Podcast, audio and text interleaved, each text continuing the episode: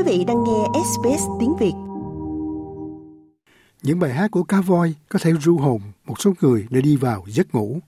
Thế nhưng những âm thanh đặc biệt này đã khiến các nhà nghiên cứu tại học New South Wales khá thích thú. Đó là do những con cá voi tạo ra âm nhạc là một quần thể mới của loài phụ là cá voi xanh lùn hay tí hon chỉ được phát hiện vào năm ngoái.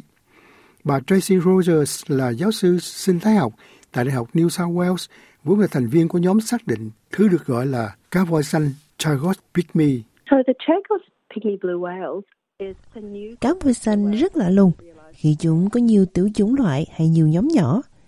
Vì vậy khi chúng tôi nghĩ đến cá voi xanh, có lẽ là nghĩ đến cá voi xanh ở Bắc Băng Dương mới thật là cá voi xanh. Thế nhưng mà cũng có những nhóm khác nữa. Mặc dù chúng tôi gọi chúng là cá tí hon, nhưng chúng thực sự lớn.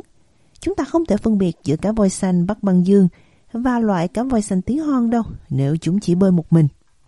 Được biết, cá voi xanh là loài động vật lớn nhất thế giới, trong khi loài phụ lùng hay tí hon nhỏ hơn các thành viên khác của chi cá voi xanh, nhưng chúng vẫn có thể đo được chiều dài lên đến 24 mét. Thế nhưng, điều tạo nên sự khác biệt của cá voi xanh Chagos so với các loài cá voi xanh lùn khác chính là bản chất của các bài hát. Các nhà nghiên cứu lần đầu tiên phát hiện ra con cá voi khi bài hát của nó được máy dò bom dưới nước sâu ở Ấn Độ Dương thu được. Được gọi là hydrophone, các thiết bị này đã được thiết lập trên toàn thế giới theo Hiệp ước cấm thử nghiệm nguyên tử toàn diện của Liên Hiệp Quốc để giám sát bất kỳ vụ thử hạt nhân bất hợp pháp nào.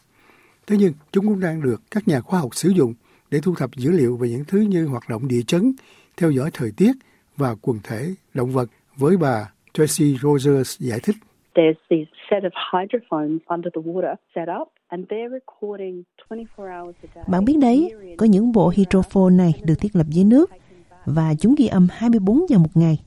Năm này qua năm khác, sau đó tín hiệu được gửi bằng một dây cáp trở lại bờ. Sau đó thông tin được lưu trữ và những người như tôi có thể sử dụng nó. Đây là một nguồn tài nguyên tuyệt vời. Nó không chỉ giúp chúng ta an toàn trước những người không có ý định thử bom hạt nhân, mà còn là một nguồn tài nguyên tuyệt vời cho khoa học. Nhóm nghiên cứu đã phân tích dữ liệu có giá trị trong 18 năm để phát triển một bức tranh toàn cảnh về quần thể cá voi xanh Chagos pygmy trong khu vực đã thay đổi như thế nào theo thời gian. Họ sử dụng một thuật toán để đối chiếu hơn một triệu giờ bài hát của cá voi trong khoảng thời gian đó.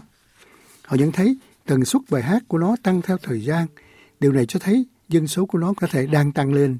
Tác giả chính của cuộc nghiên cứu là bà Lyra Hoàng cho biết sự gia tăng tương ứng của loài ruốc biển hay riêu vốn là thức ăn ưa thích của loài cá voi ở cùng một địa điểm khiến nó trở thành địa điểm kiếm ăn hấp dẫn cho cá voi. So we look at both sides at the islands where we have um, Vì vậy, tại các hòn đảo, chúng tôi đang xem xét cả hai phía và sử dụng một số bản ghi âm tiếng kêu của cá voi để hiểu về sự hiện diện của chúng.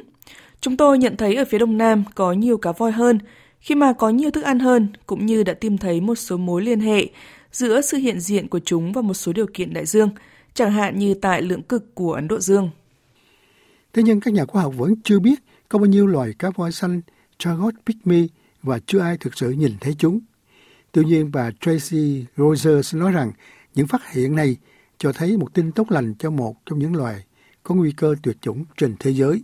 the blue whales uh, Cá voi xanh là một loài thực sự quan trọng bởi vì chúng là loài động vật lớn nhất, lớn hơn cả khủng long và chúng tôi nghĩ rằng đã suýt đánh mất chúng. Với việc thu hoạch và săn bắn vào thế kỷ trước, số lượng cá voi xanh thấp đến mức không giống như các loài khác đã phục hồi rất tốt, như là cá voi lưng gù. Vì vậy, ngành công nghiệp quan sát cá voi trên lưng gù của chúng cho thấy số lượng gia tăng. Nhưng mà cá voi xanh chỉ quay trở lại với số lượng rất nhỏ với loại cá voi xanh Nam Cực. Chỉ có 0,15% số lượng của chúng trước các vụ săn bắt cá voi. Vì vậy, việc tìm thấy một nhóm cá voi mới thuộc họ cá voi xanh mà chúng tôi nhận ra, đây là lý do tại sao việc này rất thú vị. Người ta tin rằng có từ 10.000 đến 25.000 cá voi xanh trên toàn cầu và mặc dù chúng đang bị đe dọa, nhưng tình trạng của chúng dường như ổn định. Tuy nhiên, ông Yumei Said thuộc Quỹ động vật hoang dã thế giới cho biết các mối đe dọa như đánh bắt quá mức, vận chuyển, thương mại và biến đổi khí hậu vẫn còn.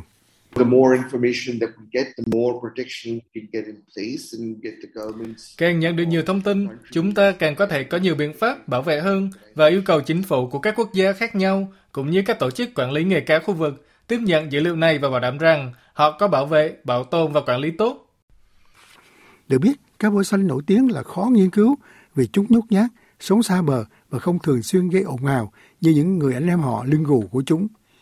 Vì vậy người ta thường sử dụng các bản ghi âm để tìm hiểu thêm về chúng.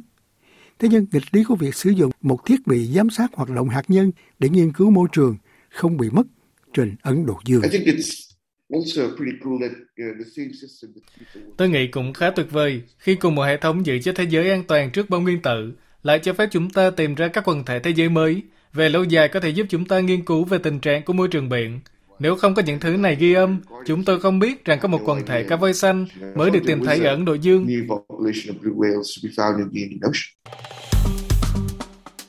Like, share, comment.